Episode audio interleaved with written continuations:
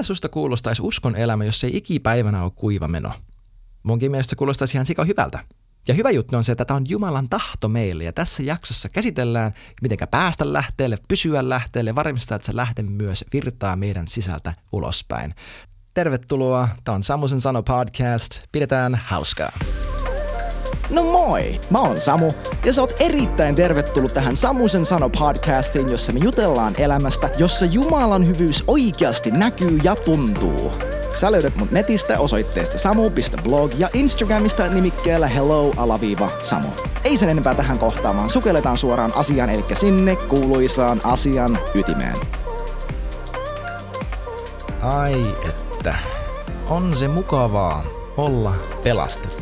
Niin kuin viime jaksossa puhuttiin, sitten vielä kuunnellut, niin käyppä kuuntelemassa jakso Jeesus on pelastaja. Nimittäin musta tuntuu, että tämän jakson aihe on vähän niin kuin jatkoa siihen edelliseen. No toki nämä kaikki on, koska me keskustellaan edelleenkin Jeesuksesta. Miksi Jeesuksesta? Miksi niin paljon asiaa Jeesuksesta? No niin kuin taidettiin ekassa jaksossa käsitellä, niin taivaassa sattuu olemaan sellainen valtaistuin, jota ympäröi tällaiset enkeliolennot ja 24 vanhinta, joilla on kruunut päässä ja ne päivä toisensa jälkeen jatkuvasti huutaa ja ulvoo sitä, kuinka fantastinen, erityislaatuisen, ihana on hän, joka istuu tällä valtaistuimella, eli Jeesus. Tiedätkö, jos mulla on jotenkin parempaa sanottavaa kuin Jeesus, niin mä opetan sulle aivan täyttä potaskaa. Mutta jos mä opetan sulle Jeesuksesta, niin sitten mulla on erittäin paljon sanottavaa. Ja kyllä on äh, mukava välillä myös opettaa eri tavoilla. Mä en sano, että tämä on ainut oikea tapa opettaa, että jos jokainen saarnamies maailmassa ja Suomessa ei nyt opeta tällä tavalla, että he puhuu Jeesus lähtöisesti ja keskeisesti näin otsikon tasolla, että se oli jotenkin perustavanlaatuisen katalaa tai väärin tai harhaoppista. Ei tietenkään. Mä en ole koskaan eläessäni välttämättä edes opettanut tällä tavalla, ja silti mun pyrkimys on koko ajan ollut opettaa Jeesuksesta, mutta mä haluaisin nyt vaan ähm, jollakin tavalla tässä podcastissa tehdä hyvin selkeäksi sen, että mistä tässä kaikessa on kyse kun joku voisi kysyä, että no Samu, miksi et sä opeta siitä, että kuinka äm, olla parempia ihmissuhteita? Itse asiassa mä oon opettanut tuosta ennenkin. Mutta mä sanoisin, että jos me opitaan tuntemaan Jeesus, niin meillä on parempia ihmissuhteita. Mutta hei Samu, miksi sä meni, niin menis vaikka siihen aiheeseen, että kuinka menestyä työpaikalla? No mä sanoisin, että jos me tunnetaan Jeesus, niin me tullaan menestymään työpaikalla. Tai äh, Samu, miksi sä puhu siitä, että, että millainen on niin kuin, hyvä seurakunta ja täydellinen seurakunta?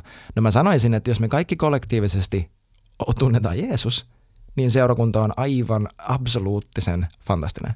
Et, et siis kaikki ne hyvät asiat, mitä me meidän elämässä halutaan, ne on johdannaisia siitä, että me tunnetaan hänet, joka on meidän koko elämä, joka on meidän lähteemme, joka on itse elämän lähde kaikki lähtee siitä. Mä tykkään, miten suomen sanasta tämä sana lähtee on niin lähellä sanaa lähde, koska niin siis niin se menee.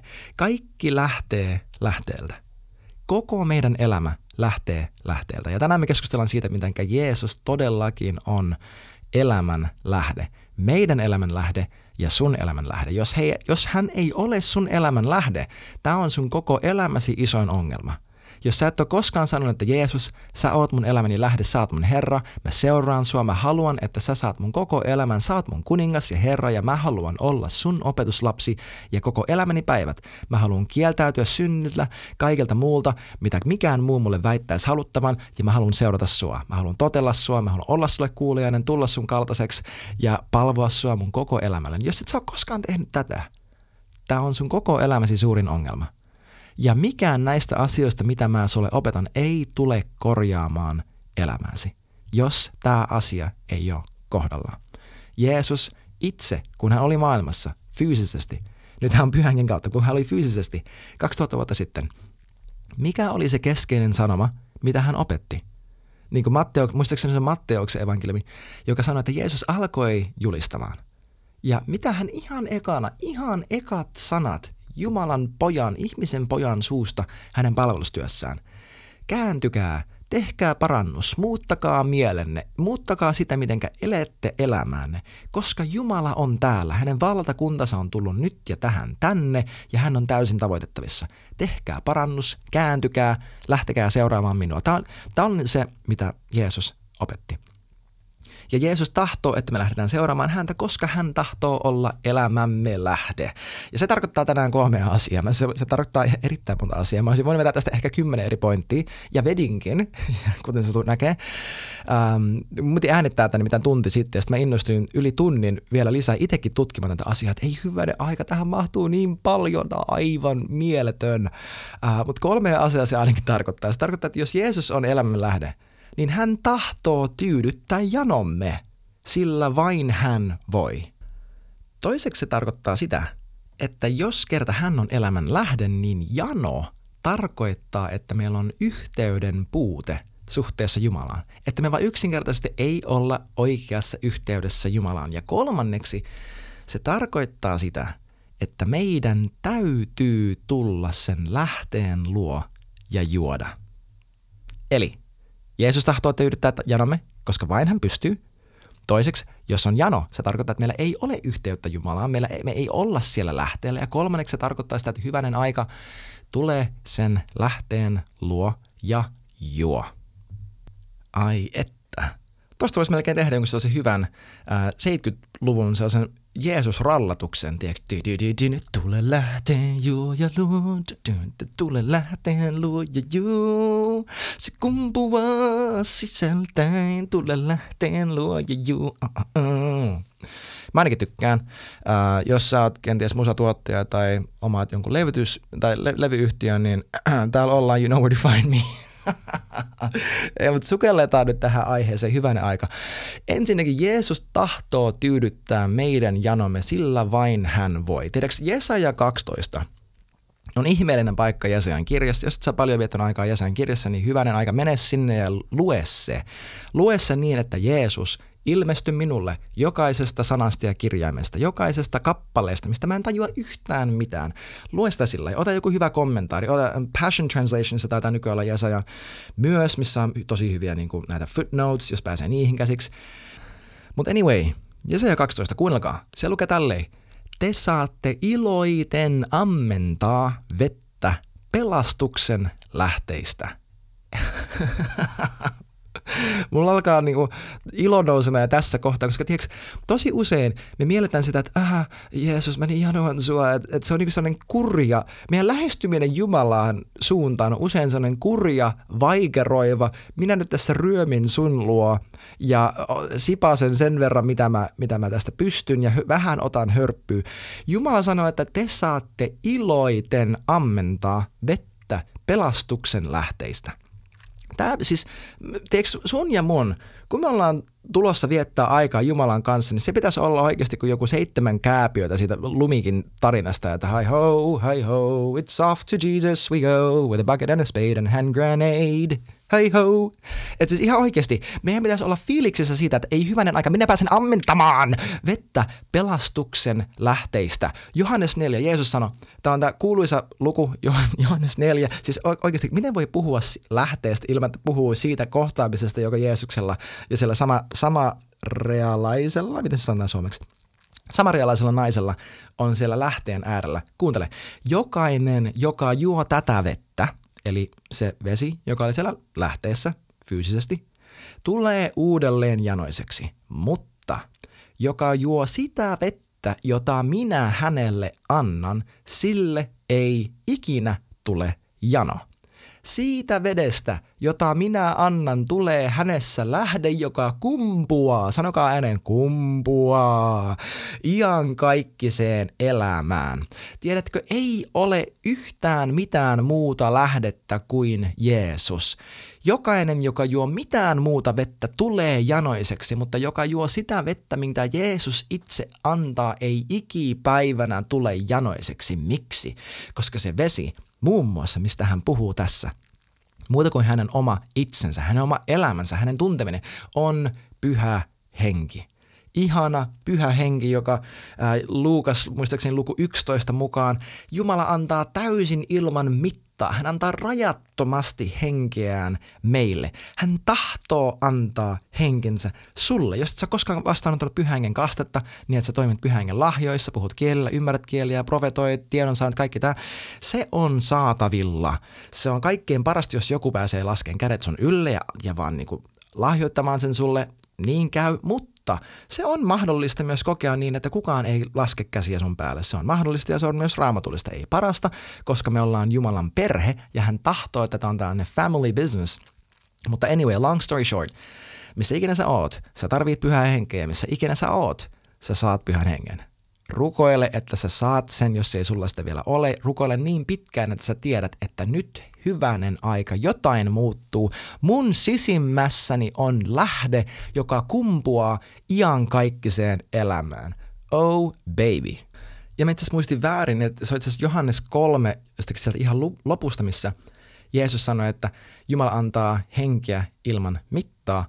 Mutta siellä Luukkaassa hän sanoo jotenkin, se, on se äh, vähän niin kuin vuorisaarna pätkä joka Luukkaassa luvussa muistaakseni 6 ja jossakin siinä välissä myös 10-11, jostain siellä. Hän sanoi, että jos te hyvänen aika osaatte antaa lahjoja lapsillenne, vaikka te olette läpikotaisesti katalia, niin kuinka paljon enemmän teidän hyvä isänne taivaassa antaa pyhän hengen heille, jotka sitä pyytävät. Eli tämä on Jeesuksen itse, hänen sanoja. Jos sinä sanot, isä, minä tahdon vastaanottaa pyhän hengen. Ja sä pysyt tossa, sä et muuta puheenaihetta, sä pysyt tossa niin pitkään, että se tapahtuu. Se tulee tapahtumaan. Se ei ole monimutkaista. Jumala ei pidättele sulta yhtään mitään siitä, mistä Jeesus on itse omalla hengellään ja verellään ja ruumiillaan maksanut, joihin kuuluu muun muassa pyhä henki. Siis psalmit, psalmi 23, äh, jos et sä kuunnellut sitä ää, mun Paimen-sarjaa, tai 23 nimistä sarjaa, niin siinähän me käytiin jae jakeelta, virke virkeltä läpi koko psalmi 23. Mä oon itse opetellut sen ulkoa, se siunaa tosi paljon. Itse asiassa viimeksi tänä aamuna, kun mä olin lenkillä, mä rukoilin itse asiassa ääneen tätä psalmia, kun se oli sellaista tyyntä vettä. Ja totta kai mulla tuli siitä mieleen, että hän johdattaa minut vihreiden niittyjen ja tyynten vetteen ääreen. Tiedätkö, Jeesus tahtoo, että että sinä tulet hänen luokseen ja juot. Hän ei pihtaa sulta vettä, hän antaa sulle sitä. Hän tahtoo tyydyttää sun janon, koska hän tietää, että vaan hän voi. Hän johdattaa sut tyynten vetten äärelle. Hän haluaa, että sä pääset juomaan hänestä. Johannes 7. Tämä on toinen paikka, mistä on mahdoton puhua, tai siis mahdoton olla puhumatta tässä kontekstissa. Siellä on se iso juhla, Jerusalemissa menossa, by the way, jonka viimeisenä päivänä, kun tässä lukee, että juhlan viimeisenä suurena päivänä Jeesus nousi seisomaan. Sen juhlan viimeisenä päivänä oli tapa, että ylipappi tulee ja ottaa maljaan vettä siitä lähteestä, joka on Jerusalemissa, ja sanoo, että kiitos Jumala, että meillä on elävää vettä Jerusalemissa. Ja sitten kaataa se veden maahan. Eli tämä, oli, tämä on se konteksti, että et ylipappi tulee ottaa siitä lähteestä vettä – ja sanoi, että kiitos Jumala, että meillä on elävää vettä Jerusalemissa. Tässä kontekstissa, kun koko porukka on kokoontunut sinne, juhlan viimeisenä päivänä, suurena päivänä, Jeesus nousi seisomaan ja huusi, jos jonkun on jano, tulkoon minun luokseeni ja juokoon. Joka uskoo minuun, niin kuin raamatussa sanotaan, hänen sisimmästään juoksevat elävän veden virrat. Jeesus itse sanoi, että kukaan ei voi tulla mun luo paitsi ne, jotka isä vetää. Hän sanoi, että kun korotetaan ää, maailmasta, eli ristille, minä tulen vetämään koko ihmiskunnan itseeni. I will draw all men to myself. Ää, tai itseni luo voi sanoa suomeksi. Jeesus vetää sua puoleensa. Että on se eka pointti, minkä mä todella halusin, että mistä sä saat kiinni, että sulla on, jos sä kuuntelet ja sulla on elämässä yhtään kuiva meno, sulla on sydämessä joku tyhjä paikka, ää, jokin mitä sä kaipaat, joku sydämen tai sun, sun perus ihmis, ihmistarve, mitä sä kaipaat, Jeesus kutsuu sua. Hän kutsuu sua. Se on niin kuin se ilmestyskirjan paikka, että mä seison ovella ja mä koputan. Jeesus kutsuu sua. Tulkoon mun luokseni ja juokoon. Jeesus sanoo sulle nyt, jos sulla on yhtään jano, jos sulla on yhtään kuiva paikka sun elämässä, sä kaipaat jotain enemmän. Jeesus sanoo sulle, tule mun luo ja juo tästä lähteestä, joka mä olen sulle, tästä vedestä, mitä mä sulle tarjoan. Ja tiedätkö, meidän tarvii tulla hänen luo. Se ei ole jotenkin vaihtoehtoinen juttu. Koska jos me ei tulla hänen luo, meistä tulee jotain ihan muuta. Meistä tulee kuivia.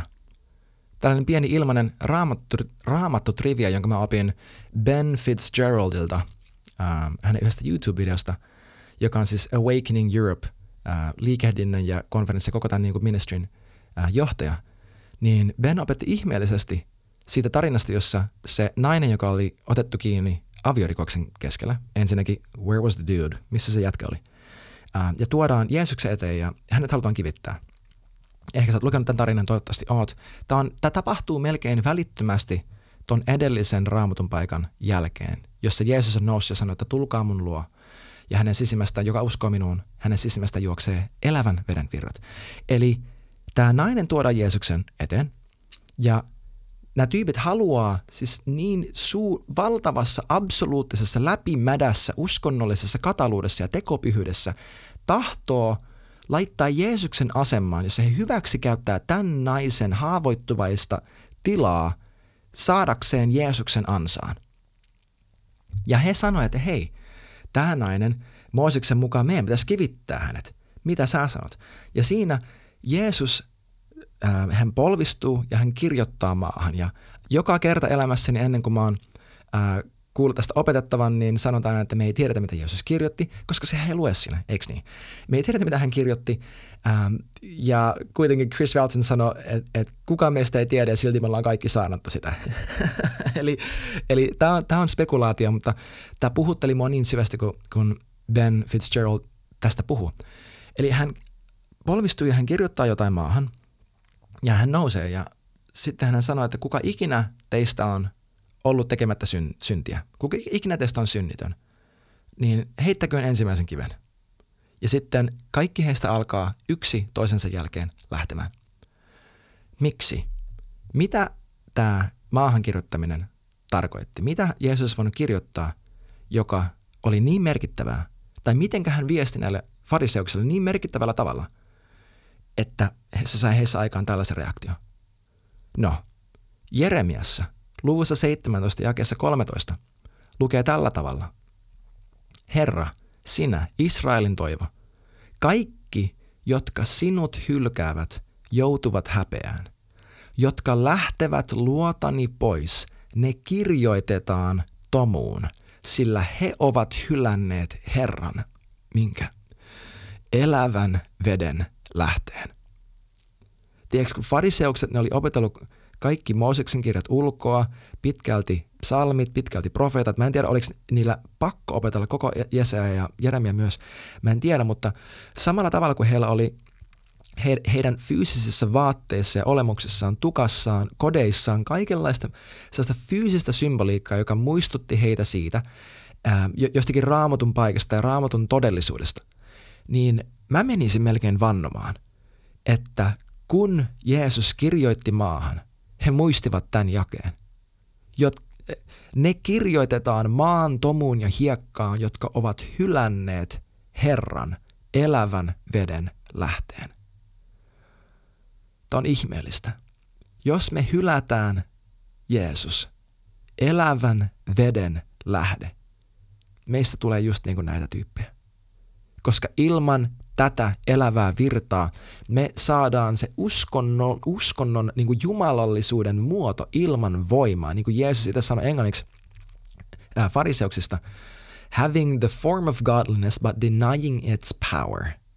Mutta niin kuin Paavali kirjoitti, että kirjain tappaa, henki antaa elämää. Jeesus itse sanoi, liha ei pysty mihinkään, henki antaa elämää.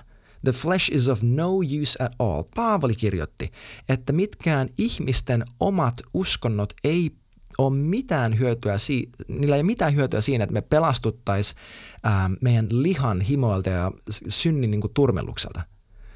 Ilman, että me pysytään lähteellä. Tai siis, siis jos me ei pysytä lähteellä, me ei eletä hengessä. Me ei vaelleta hengessä, vaan me vaelletaan lihassa. Meillä saattaa olla tietynlainen hengellinen, uskonnollinen, kiva niin kuin julkisivu, mutta meillä ei ole todellista elämää meidän sisimmässä. Ja ne kirjoitetaan tomuun, jotka ovat hylänneet Herran elävän veden lähteen. Ei olla niitä tyyppejä, jotka pukeutuu oikein niin kuin pitäisi, ne laulaa oikeita lauluja niin kuin pitäisi, rukoilee oikealla tavalla niin kuin pitäisi, mitä ikinä.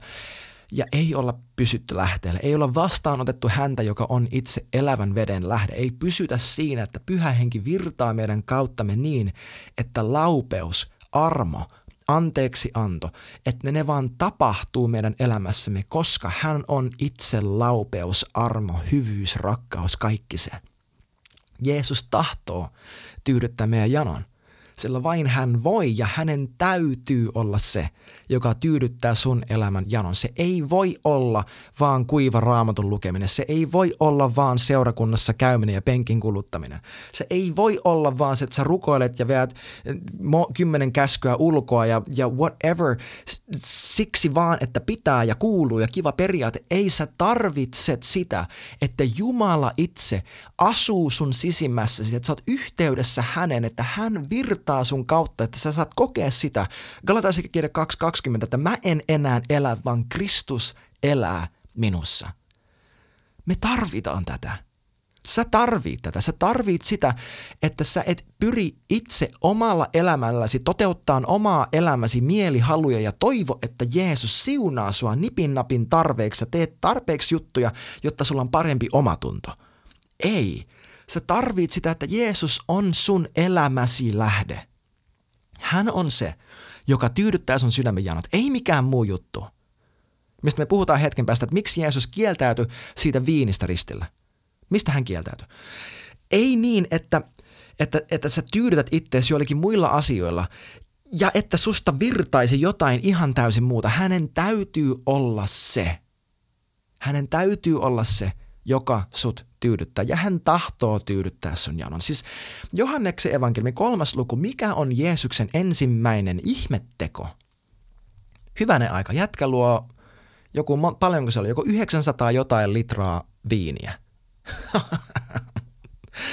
Melkein tuhat litraa viiniä, jos mä oikein muistan tässä John Eldridgein uh, The Beautiful Outlaw nimisestä kirjasta. Aivan posketon määrä juomaa. Ja vaikka olisi kuinka absoluuttinen, absoluuttisesti näin Suomen maassa, rakas kuulijani, niin myönnettäköön se, että juutalaisessa kulttuurissa viini, okei okay, joo, raamatulla on paljon pahaa sanottavaa viinistä ja alkoholista. Mä en yhtään, niin kuin, älä kuule tätä silleen, että no niin, jes, mä voin lähteä nyt dokaamaan ja vetää, vetää kännit ja he he. Ei, se on idioottimaista. Se on saatanan ääni. Älä tee sitä. Mä oon ennen elänyt niin, että mä dokasin melkein joka päivä ja se oli pimeyttä. Ja se sai aikaan niin järkyttävää hälyttävää roskaa mun elämässäni, että sillä ei ole, en, mä en, ei edes mennä sinne. Okei, okay, mutta eli viinille, viinistä paljon pahaa sanottavaa raamatussa, mutta tosi usein raamatussa, todella usein, viini yhdistetään iloon. Se yhdistetään siihen, että on riemu, on, on hyvä juttu, jee. Ei niin kuin, tiedätkö, Jumala lupasi, että kun ne pääsee luvattuun maahan, ne pääsee viljelemään näitä niin kuin. En ole silleen, jes, hei, kohta te päästi luvattuun maahan tekemään syntiä, jee. Ei, se oli hyvä asia heidän kulttuurissa. Se oli riemun aihe, se oli merkki riemusta, elämästä, liitosta Jumalan kanssa. Ja Juma- Jeesuksen ensimmäinen teko oli luoda viiniä. Miksi? Se on jotain enemmän, siis hän muutti sen veden viiniksi, koska hän ei vaan tahdo nipin napin tyydyttää meidän janoamme, vaan hän tahtoo antaa meille ilon. Miksi? Jesaja 12, te saa saatte iloiten ammentaa vettä pelastuksen lähteistä.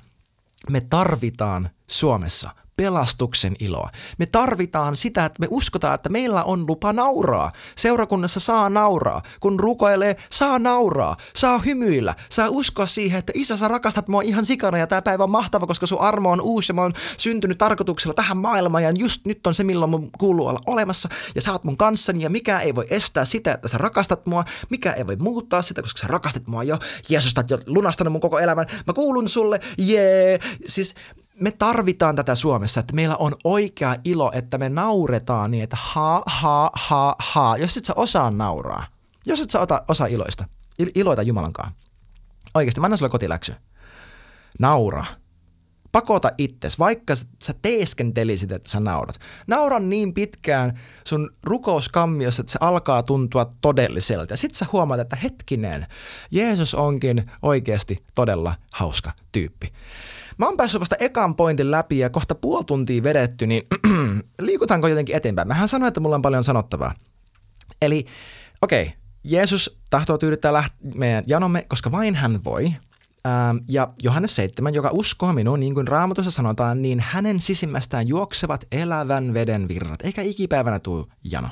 Okei, eli jos se, joka uskoo, niin kuin kirjoitukset sanoo, niin hänen sisimmästään juoksee elävän veden virrat, niin sittenhän usko tarkoittaa sitä, että silloin pyhän hengen elämä virtaa – joka tarkoittaisi sitä, että pointti numero kaksi. Jos meillä on jano, meillä on puute yhteydestä Jumalaan. Ja mistä tämä puute johtuu? No, edelleenkin, Johannes 7, kuuntele. Joka uskoo minuun. Piste, piste, piste. Hänen sisimmästään virtaa elävän veden virrat. Joka uskoo minuun. Flipataan se. Hän, kenen sisimmästään virtaa elävän veden virrat – niin kuin raamatussa sanotaan, on se, joka uskoo minuun. Jos sinulla on sun uskon elämässäsi kuivaa, niin sinun uskon elämässäsi ei ole uskoa. Saako näin sanoa? Saa näin sanoa. Tämä on, nämä on hyviä uutisia siksi, että mä, mä haluan vetää tällaisia niin pyhiä lehmiä turpaan siksi, että me voidaan tehdä niillä jotain. Jokainen Jumalan käsky on myös lupaus. Kuuntele psalmi 60, 63 tai ihan alku. Jumala, sinä olet minun Jumalani. Sinua minä etsin varhain. Tämä kuulostaa multa. Usein se on tosi varhain, kun mä etin Jumalaa. Sinua minun sieluni, mitä? Janoaa. Sinua kaipaa minun ruumiini kuivassa ja nääntyvässä, vedettömässä maassa. Aa, jatketaan. Minä katselin sinua pyhäkössä nähdäkseni voimasi ja kunniasi. Sillä sinun armosi, uh, Aara Netanai, sinun armosi on parempi kuin elämä. Minun huuleni ylistävät sinua. Hei, ei hyvänä aika. Nyt tuntuu. Minä ylistän sinua koko elämäni ajan ja kohotan käteeni sinun nimessäsi. Si-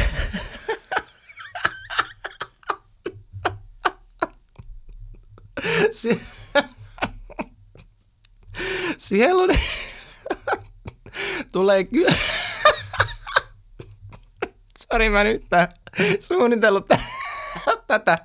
Sieluni tulee kylläiseksi kuin juhlapöydässä. Suuni ylistää muitsevin huulin. Kun muistan sinua vuoteessani ja ajattelen sinua var- yön vartiohetkinä, sillä sinä olet ollut apuni – ja minä laulan ylistystä siipiesi suojassa. Minun, siel... Minun sieluni riippuu sinussa kiinni. Sinun oikea kätesi tukee minua. Huhhuh. Huh. Tiedätkö, alkukesästä tänä vuonna 2022 mä luin nämä sanat joka ikinen päivä jonkin aikaa. Ja kyllä toimii mä, mä lupaan tosi usein, jos sulla ei ole yhteyttä äh, raamattuun, niin tosi usein niin se on siksi tavallaan niin pintaraapusi. Ja jos sä etsii Jeesusta ja lukee niitä sanoja, mitkä siellä oikeasti lukee, niin välillä äh, kannattaa vaan valita joku raamatun paikka, joka puhuttelee tai mikä näyttää hyvältä ja vaan pysyy siinä niin pitkään, että se tuntuu. Ja kuten näet, niin jossakin tämä raamatun paikka mulla ainakin tuntuu. Mutta okei, hei tässä on mun väittämä. Eli jano on yhteinen puute Jumalaan ja yhteinen puute on yhtä kuin epäusko tai uskon puute. Ja mä haluaisin väittää, että meidän ei kuulu janota. Meidän ei kuulu janota. Miksi tämä on ää, niin kuin vaikea juttu sanoa, no niin kuin Jeesus sanoi, että ei ikinä janoa. No se on siksi, että kun meidän, meidän rukouskielessä, ylistysbiiseissä, kaikessa janosta puhutaan niin kuin se olisi joku tosi hyvä juttu. Että jes, me ollaan niin janoisia, me ollaan niin nälkäisiä. Ja Jeesus sanoi, että kuka ikinä syö, niin ei tule nälkä, kuka ikinä juo, niin ei tule jano.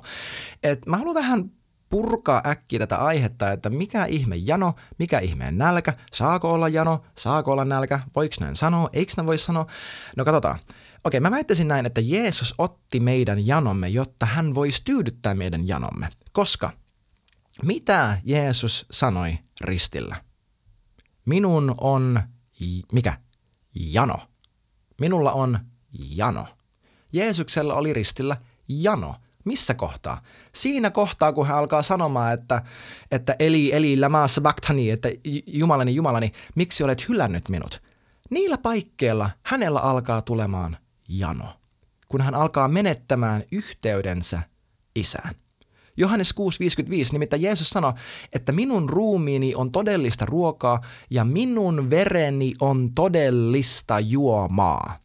Jeesus otti sen Jumalan niin syntiä kohtaan kohdistuvan vihan maljan ja hän veti sen kaiken. Tämä löytyy Jesajasta, Jeremiasta, Obadiasta, vaikka mistä raamatussa löytyy se, että Jeesus joi sen maljan ilmestyskirjassa – puhutaan Jumalan vihan maljasta. Jeesus loi sen. Siksi hän puhuu siellä, äh, siellä puutarhassa, että hei, jos mahdollista, niin tämä malja. Eikö niin? Onko ikinä miettinyt, mikä malja se on? No totta kai, se on tämä kärsimyksen malja, synnin kärsimyksen malja, mutta siinä hetkessä, by the way, se oli myös se, etteikö hän kuolisi ennen aikojaan, koska hän hän meinasi kuolla, niin kuin evankeliumissa lukee.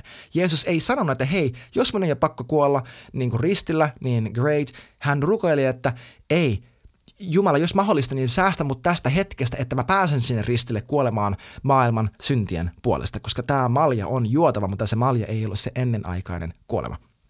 Luukas 22, 42. Isä, jos sinä tahdot, niin ota tämä malja minulta pois. Älköön kuitenkaan tapahtuko minun tahtoni, vaan sinun. Eli Jeesus on ristillä. Minun on jano. Mitä hänelle tarjottiin? Nämä evankeliumissa on itse asiassa niin kuin pari eri story, jotka tapahtuu niin kuin yhden kommentaarin mukaan kahdessa eri vaiheessa. Eka on, hän, mitä hänelle tarjotaan, on viini, johon on sekoitettu, onko se suomeksi etikkaa. Eli se oli kitkerää.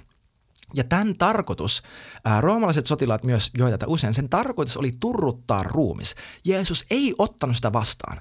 Hän ei ottanut si- sitä ää, turruttavaa vaikutusta. Tiedätkö, kun tätä me tehdään tosi usein. Mulla on jano, mulla on katalo olo. Mitä mä teen? Minäpä turrutan sen pahoinvoinnin, mitä minä nyt käyn läpi mun surkeiden valintojen vuoksi. Jeesus ei tehnyt tätä. Hän ei ottanut sitä vastaan. Hän myöhemmin hän otti vastaan, hänelle tarjottiin viiniä, sen hän otti vastaan.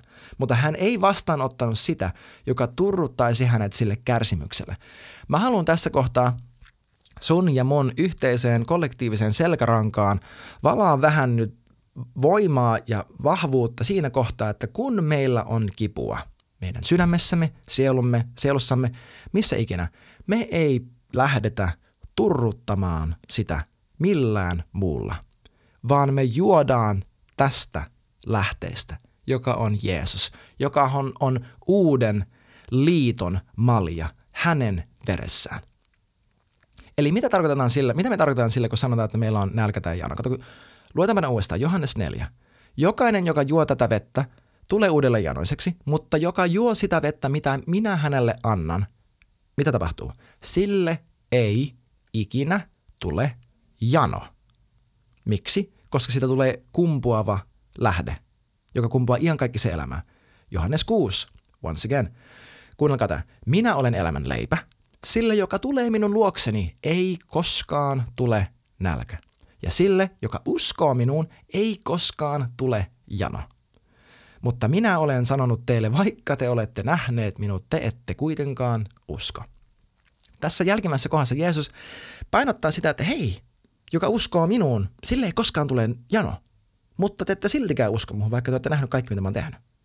Eli, okei, okay, Jeesus sanoi, että ei koskaan tule nälkä eikä jano, mutta me kuitenkin puhutaan sillä tavalla, ja, ja usein se, se tunne tuntuu siltä, kun me halutaan Jumalaa. Meillä on sellainen, niin kuin, aa, sellainen jonkinlainen drive. Niin mitä ihmettä se oikein on?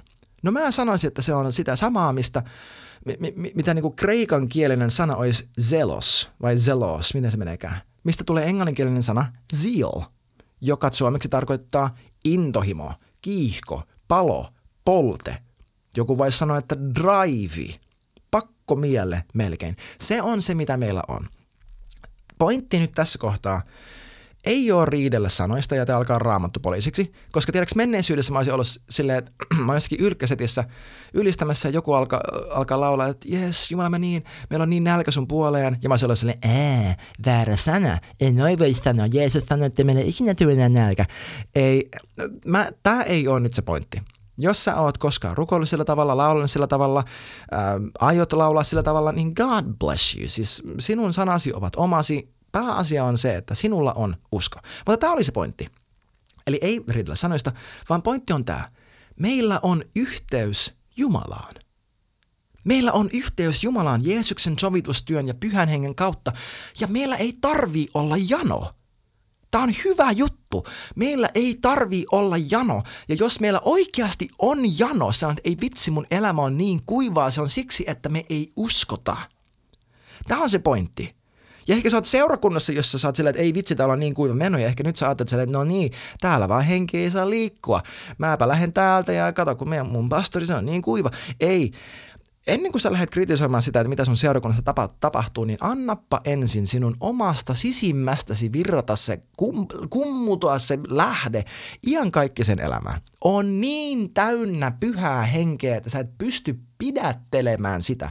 On niin iloinen sun pelastuksesta ja anna se läikkyä kaikille sun ympärille ja aletaan sitten, niin me, me sitten sanomaan, sit siinä vaiheessa – ehkä mielipiteesi ovat jollakin tasolla valideja, mutta tiedätkö, mä oon itse ollut niin satapinnainen fariseus tässäkin asiassa, että mä oon kritisoinut sitä, miten seurakunnassa tehdään asioita ilman, että mä oon itse päättänyt, että okei, hei, täällä on tällainen puute, täällä on tällainen ongelma. Minäpä olen itse se, joka täyttää tämän puutteen. Minäpä olen itse se, joka auttaa ratkaisemaan tämän ongelman.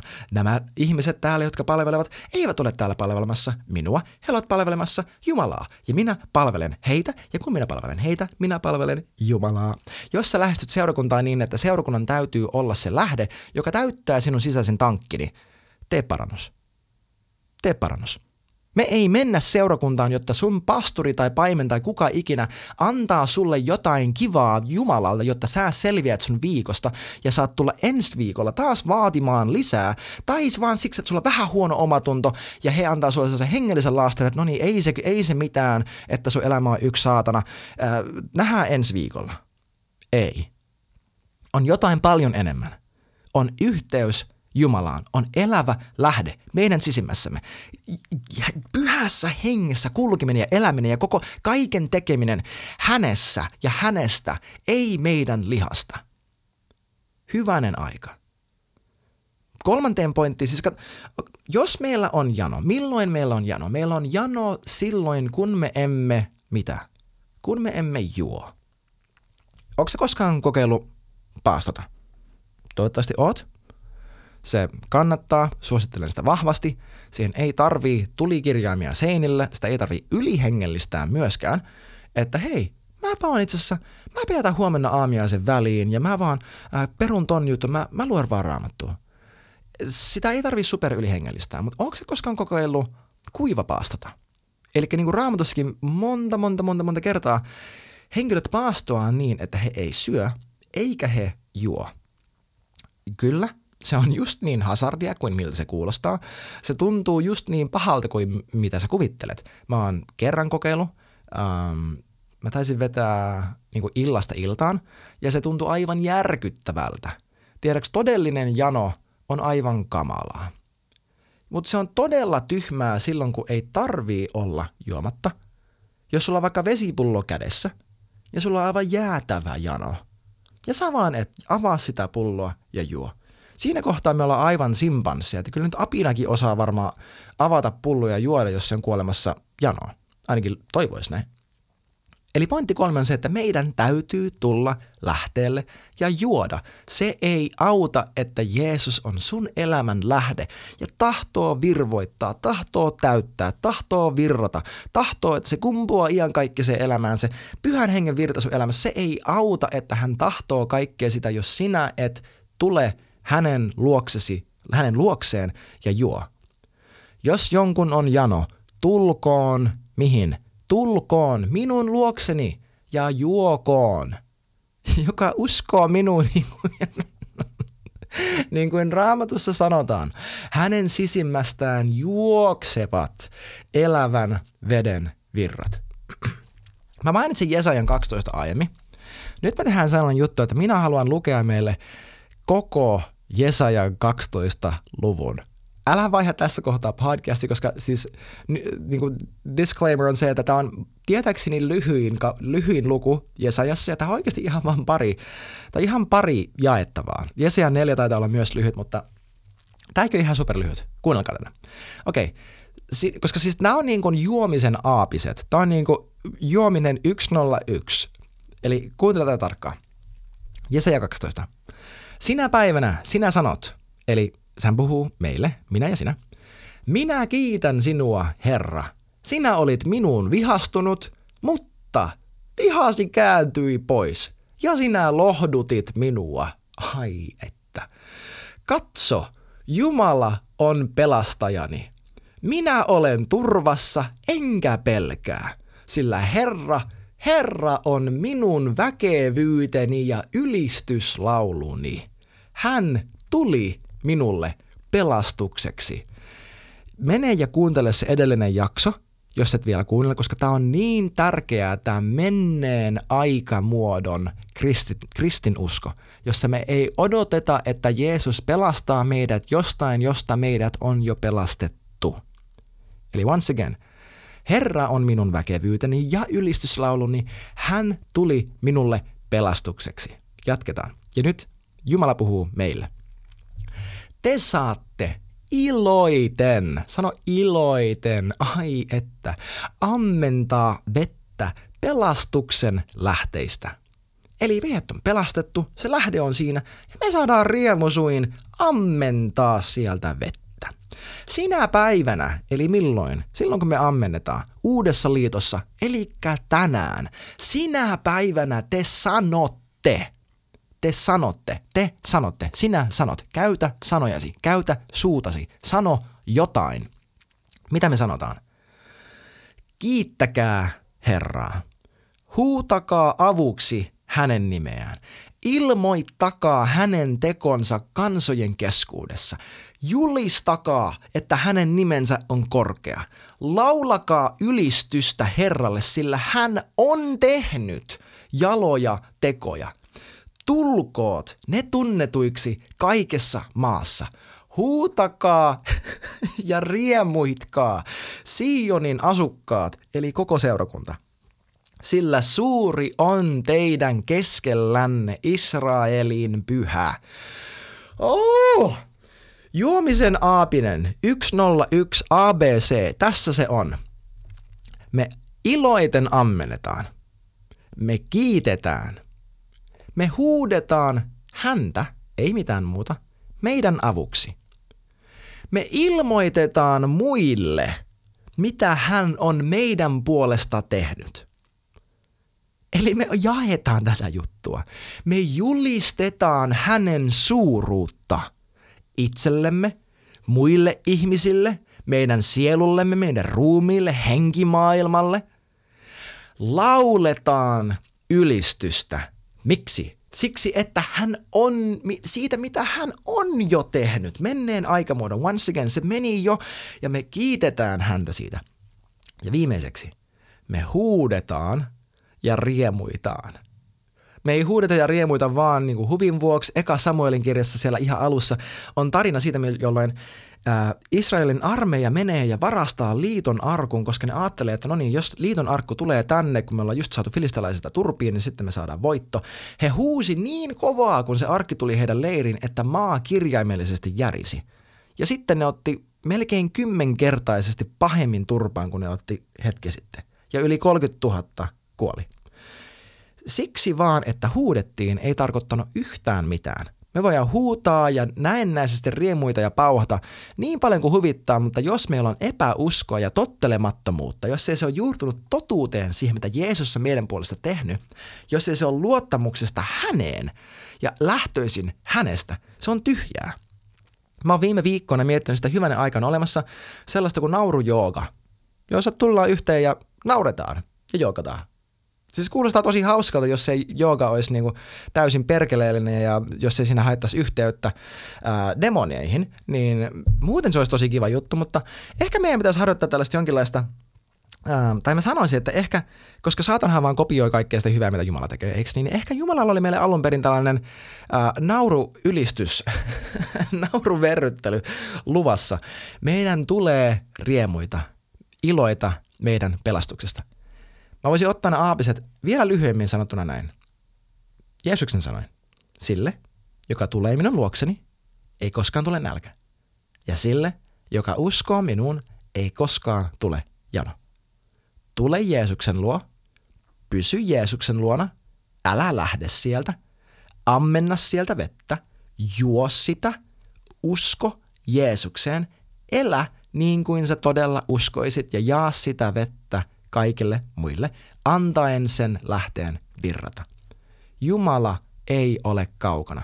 Tämä on mun viimeinen, viimeinen pointti, että kun mä sanoin, että Jeesus tahtoo olla meidän lähde, niin tiedätkö mitä? Se lähde on meidän sisimmässämme. Jos sä oot syntynyt uudesti, Jumala ei ole jossain kaukana tuolla. Sun ei tarvii mennä kirkkorakennukseen kohdotaksesi häntä.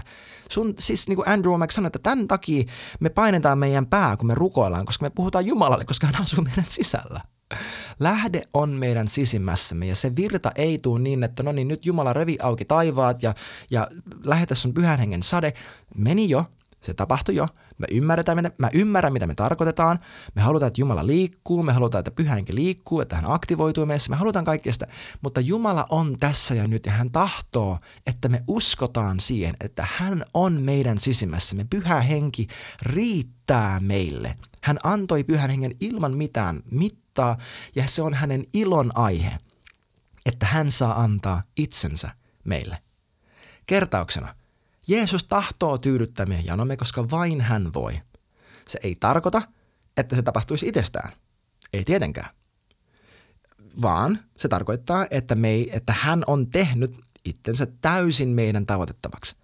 Ja että hän vetää meitä puolensa, hän kutsuu meitä juomaan. Me ei voida olla niitä tyyppejä ne fariseukset, jotka, ei, jotka kieltää elämän veden lähteen ja muuttuu silleen niin kuin läpimäräksi, vaikka näyttää oikealta kuivaa. Toiseksi se tarkoittaa sitä, että jos on jano, se on, yhtey- se on yhteyden puute suhteessa Jumalaan ja se on lähtöisin epäuskosta. Ja tämä ei tarkoita sitä, että meidän tulisi heittäytyä jotenkin sanapoliisiksi ja nyt niin kuin heristää sormea ja, ja olla se jotenkin, ei, no ei voi sanoa, että ei meillä ole jano enää, vaan se tarkoittaa sitä, että meillä on yhteys elävään Jumalaan. Se tarkoittaa sitä, että meillä ei tarvitse enää olla jano. Se tarkoittaa sitä, että meidän, kolmas pointti, meidän täytyy tulla lähteelle ja juoda. Se ei tarkoita, että me kävästään siellä kerran viikossa ja sitten me lähtään vekeen. Ei, vaan se tarkoittaa, että meidän tulee pysyä siellä. Meidän täytyy jatkuvasti juoda ja kun me juodaan, se kumpuaa. Se kumpuaa. Se kumpuaa meidän sisimmästämme, kun me juodaan siitä lähteestä. Eli mitä tämä tarkoittaa käytännössä? Mitenkä sun arjessa voi käytännössä näkyä se, että Jeesus on elämän lähde? No, mä haluan kysyä yhden yksinkertaisen kysymyksen. Kato sun arjen rytmejä, rutiineja, tapoja. Jos sä katsot viimeistä viikkoa, näkyykö sun päivittäisissä rytmeissä se, että sä pysyt lähteellä? Ja että sun pyrkimys on pysyä lähteellä ja että sä tietoisesti juot siitä. Sä iloiten ammennat, sä kiität, huudat avuksi, ilmoitat, julistat, laudat, laulat, äh, huudat, riemuitset, annat sen kummuta. Kato sun arkea. Onko se sitä, että sä pysyt lähteellä ja sä juot siitä? Vai onko se vasta, että sä välillä piipahdat, sä käväset ja sä vähän hörppäät? Kumpi se on? Jos se on tuo jälkimmäinen, tee parannus. Älä jää odottamaan, että jokin sun elämässä jotenkin taianomaisesti muuttuu ja sitten sulla on parempi olla. Ei, muuta sun elämää. Sitä on se, mitä Jeesus meiltä odottaa, mitä hän meitä käski tekemään. Muuta ajatusmallisi, muuta elämäntapasi, koska Jumalan valtakunta on tullut meitä lähelle. Jeesus tahtoo olla meidän elämänlähde, vain hän voi, ei janoita enää, koska meidän vaan tullaan sen lähteen luo ja juodaan, ammennetaan ilolla vettä pelastuksen lähteistä. Hei kiitti ihan hirveästi, kun olit mukana tämän jakson ajan. Pistä ihmeessä tulemaan kysymyksiä, todistuksia, mitä ikinä vaikka nettisivujen kautta tai Instagramissa yksityisviestillä. Muista myös laittaa kaverille hyvä kiertämään, jos niin pyhä henki sua kehottaa.